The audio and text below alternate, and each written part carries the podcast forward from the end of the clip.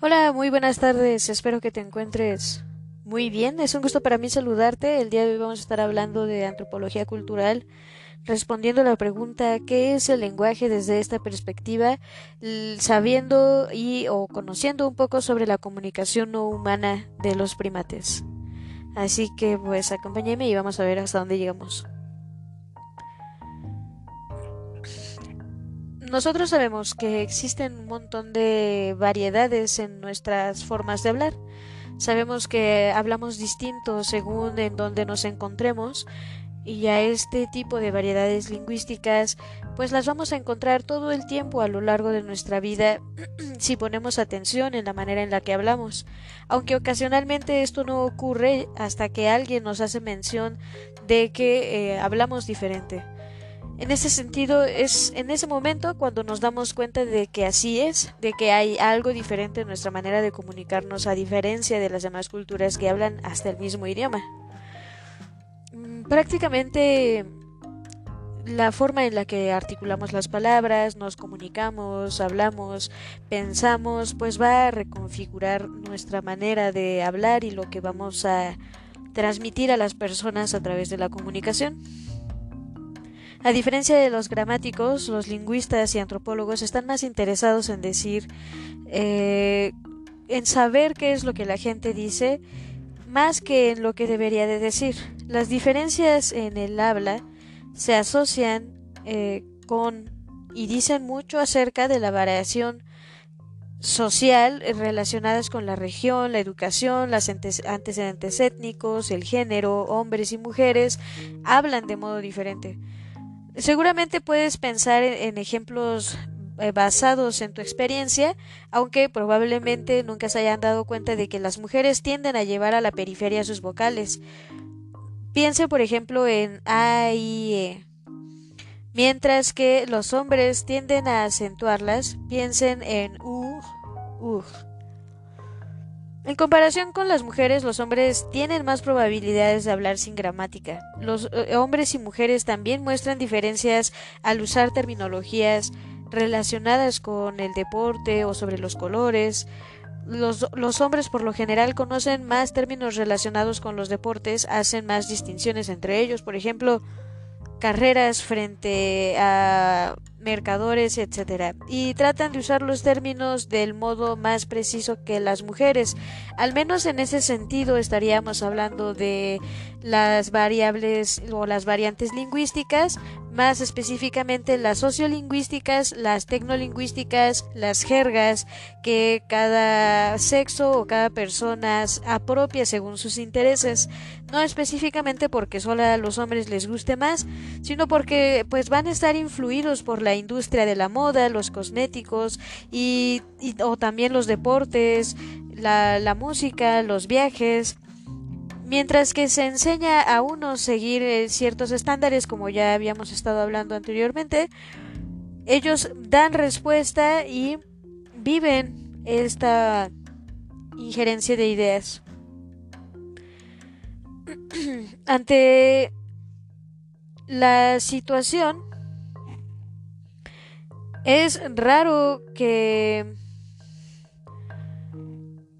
un hombre pueda imaginar la diferencia entre los colores, según afirman algunas personas, pero pues esto es basado en la misma condición de las diferencias relacionadas con la región, la educación, los antecedentes étnicos, geográficas y de género, así incluso hasta por la edad.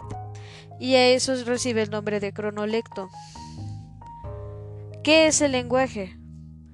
El lenguaje puede ser hablado o escrito y es nuestro principal medio de comunicación. La escritura ha existido desde hace aproximadamente 6.000 años. El lenguaje se originó miles de años antes que ella, pero nadie puede decir exactamente cuándo. Como la cultura en general y de la cual el lenguaje es una parte, el lenguaje es transmitido mediante el aprendizaje como parte de la enculturación. El lenguaje se basa en asociaciones arbitrarias aprendidas entre las palabras y las cosas que representan. La complejidad del lenguaje, ausente en los sistemas de comunicación de otros animales, permite a los humanos referirse a imágenes elaboradas, discutir el pasado y el futuro, compartir experiencias con otros y beneficiarse de estas.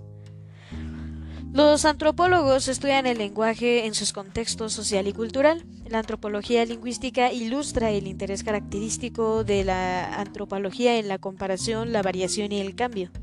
Una característica fundamental del lenguaje es precisamente que siempre se encuentra en constante cambio. Algunos antropólogos lingüistas reconstruyen eh, lenguas antiguas comparándolas con las contemporáneas y al hacerlo realizan descubrimientos acerca de la historia. Otros estudian diferencias lingüísticas para descubrir diversos puntos de vista y encontrar patrones de pensamiento en una multitud de culturas a lo largo de todo el mundo.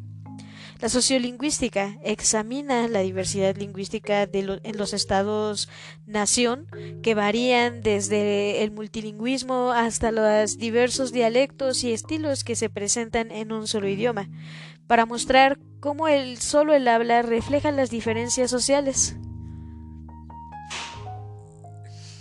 Los antropólogos eh, lingüísticos también exploran el papel del lenguaje en la colonización y la expansión de la economía mundial.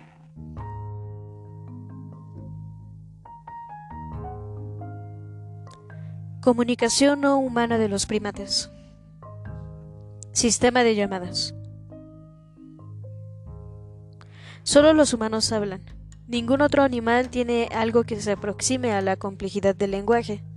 Los sistemas de comunicación naturales de otros primates, como los monos y los simios, son sistemas de llamadas, así se llaman, o sonidos.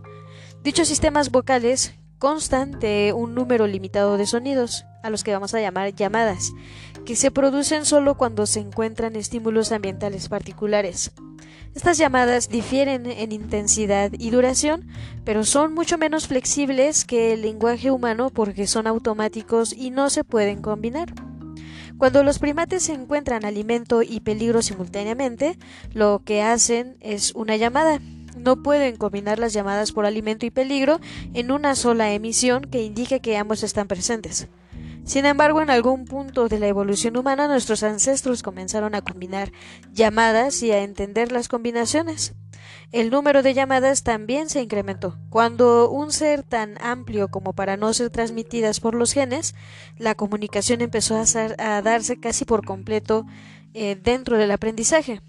Aunque los primates salvajes usan sistemas de llamadas, el tracto vocal de los simios no es adecuado para el habla. En la década de 1960, los intentos por enseñar el lenguaje hablado a los simios surgieron porque carecen de habilidades lingüísticas.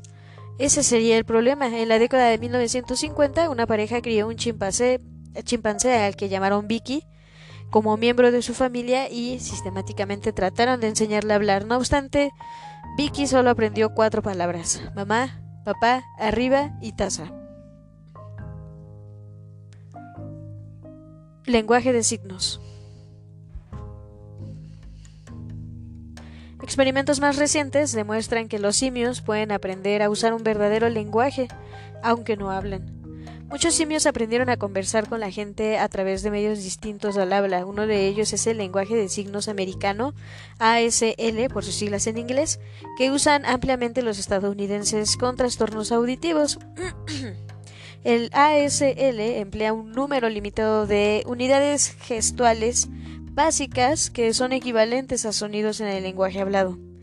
Dichas unidades se combinan para formar palabras y unidades de significado más amplias. El primer chimpancé en aprender el ASL fue Washoe, una hembra que murió en el 2007 a la edad de 42 años, capturada en África Occidental. Eh, Allen Gardner y Beatrice Gardner, científicos de la Universidad de Nevada en Reno, optaron, adoptaron a Washoe en 1966 cuando tenía un año de edad. Cuatro años después se mudaron a Norman, Oklahoma, a una granja que se convirtió posteriormente en el Instituto para Estudios de los Primates. El caso de esta primate revolucionó la dimensión sobre las habilidades de aprendizaje del lenguaje de los simios. Al principio, Washoe vivía en un remolque y no escuchaba el lenguaje hablado. Los investigadores siempre usaron ASL para comunicarse entre ellos en su presencia. La chimpancé gradualmente adquirió un vocabulario de más de 100 signos que representaban eh, las palabras en inglés. A los años dos años de edad, Washoe ya comenzó a combinar hasta cinco signos en oraciones rudimentarias como tú, yo, ir, fuera, rápido. El segundo chimpancé en aprender ASL fue Lucy, un año más joven que Washoe. Lucy murió asesinada por cazadores furtivos en 1986, tristemente después de que la introdujeran a la vida salvaje en África en 1979. Desde su segundo día de vida hasta su traslado a África, Lucy vivió con una familia en Norman, Oklahoma. Roger Foutz, investigador del mencionado Instituto para Estudios de los Primates, iba dos días a la semana para poner a prueba y mejorar el conocimiento en ASL de Lucy. Durante el resto de la semana, Lucy usaba ASL para conversar con sus padres adoptivos. Después de adquirir el lenguaje, Washoe y Lucy mostraron muchos rasgos humanos, insultaban, bromeaban, decían mentiras, trataban de enseñar el lenguaje a otros. El instituto, en el instituto cuando Washoe se enojaba con sus vecinos primates les decía monos sucios. Lucy insultaba a su gato diciéndole gato sucio. Al llegar al lenguaje de Lucy, Faust encontró una vez una pila de excremento en el suelo. Cuando preguntó a la chimpancé qué era eso, ella replicó sucio, sucio. Su expresión para eso es. Le preguntó de quién era sucio, sucio y Lucy mencionó a la colaboradora de Faust, Su. Cuando Faust eh, se rehusó a creerle acerca de Su, la chimpancé culpó del excremento al mismo Faust. Un atributo fundamental del lenguaje es la transmisión cultural de un sistema de comunicación a través del aprendizaje. Tanto Washoe como Lucy y otros chimpancés trataron de enseñar el ASL a otros animales, incluida su propia descendencia. Washoe eh, enseñó gestos a otros chimpancés del instituto, entre estos a su hijo Sequoia, quien murió en la infancia, Debido a su tamaño y fuerza, los gorilas adultos no, no son sujetos idóneos para realizar experimentos similares. Eh, adultos delgados en la vida salvaje pesan 180 kilogramos y las hembras totalmente desarrolladas pueden con facilidad alcanzar 110 kilogramos. Debido a esto, el trabajo de la psicóloga Penny Peterson con gorilas en la Universidad de Stanford parece más audaz que los experimentos que realizaron con chimpancés. En un remolque junto a un museo de Stanford, Peterson crió a Coco, un gorila hembra totalmente desarrollada. El vocabulario de Coco sobrepasa el de cualquier chimpancé. Ella regularmente emplea 400 signos en ASL y alguna vez incluso usó alrededor de 700. Coco y los chimpancés muestran que los simios comparten además otras habilidades lingüísticas con los humanos, como por ejemplo la productividad. Los hablantes usualmente utilizan las reglas de sus idiomas para producir expresiones completas, eh, completamente nuevas que son comprensibles para otros hablantes de la misma lengua. Por ejemplo, un angloparlante puede crear una palabra para referirse a una analogía con palabras inglesas en la que eh, puede eh, designarse el mismo significado en otras palabras. Quien quiera que hable inglés inmediatamente va a comprender el significado de esa nueva palabra. Coco, Washoe y Lucy y otros han mostrado que los simios también son capaces de, de usar el lenguaje productivamente. Lucy utilizó gestos que ya conocía para crear fruta beber y combinar así una palabra, bueno, dos palabras para referirse a la sandía, para beber sandía. Em, al ver casi un cisne por primera vez, eh, conocía los, los, gestos para dedo y brazalete, formó la, la frase brazalete dedo y eh, cuando se le dio un anillo. Chimpancés y gorilas tienen una capacidad rudimentaria para el lenguaje. Probablemente en la vida salvaje nunca hubieran creado un sistema. Muestran muchas habilidades humanas para el aprendizaje y el uso del mismo. Desde luego, el lenguaje que usan los simios es producto de la invención y la enseñanza humana. Los experimentos que se mencionaron no sugieren que los simios puedan inventar un lenguaje. Los niños humanos tampoco se han enfrentado a dichas tareas solos. Sin embargo, simios jóvenes aprendieron los fundamentos del lenguaje gestual y mostraron que lo pueden emplear de manera productiva y creativa, aunque no con la eh, sofisticación de los humanos que usan dicho lenguaje. Los simios como los humanos también intentan enseñar su lenguaje a otros. Lucy, sin darse cuenta completamente de la diferencia entre las manos de los primates y las garras felinas, usa, eh, una vez intentó que su gato mascota se expresara con sus garras en el lenguaje de ASL. Coco enseñó gestos a Michael, un gorila macho, seis años más joven que ella. Los simios también demostraron desplazamiento lingüístico, eh, ausente en los sistemas de llamadas, aquel que es un ingrediente clave del lenguaje. Por lo general, cada llamada está ligada a un estímulo ambiental como alimento. Las llamadas se emiten solo para que dicho estímulo esté presente. Desplazamiento significa que los humanos pueden hablar acerca de cosas que no están presentes. Los humanos no tienen que ver eh, los objetos para decir las palabras. Las conversaciones humanas no están limitadas por el lugar y el espacio y podemos distinguir el pasado y el futuro, compartir experiencias con otros y beneficiarnos de las suyas. Peterson describió varios ejemplos de capacidad de desplazamiento de Coco.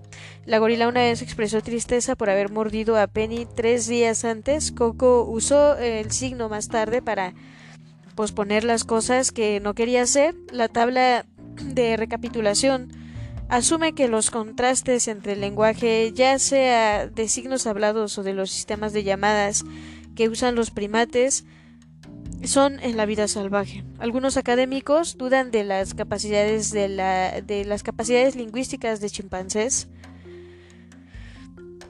que diciendo que son comparables eh, animales de circo ah, con animales de circo entrenados realmente que, que, realmente pues no tienen la capacidad lingüística.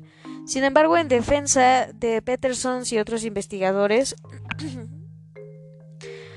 solo uno de sus críticos ha trabajado con un simio. Este fue Herbert Terrance cuya experiencia enseñando el lenguaje de signos a un chimpancé carece de la continuidad y el eh, eh, involucramiento personal que contribuyeron tanto al éxito de Peterson con Coco. Nadie niega la enorme diferencia entre el lenguaje humano y los signos de los gorilas.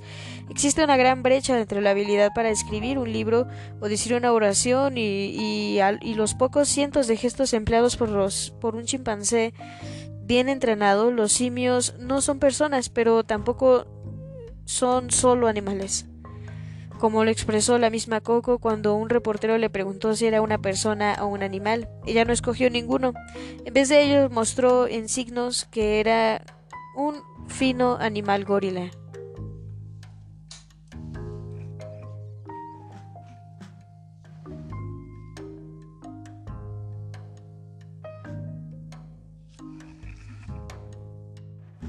Y bueno, pues aquí nos vamos a quedar en esta ocasión. Espero que te encuentres muy bien y que tengas un excelente día.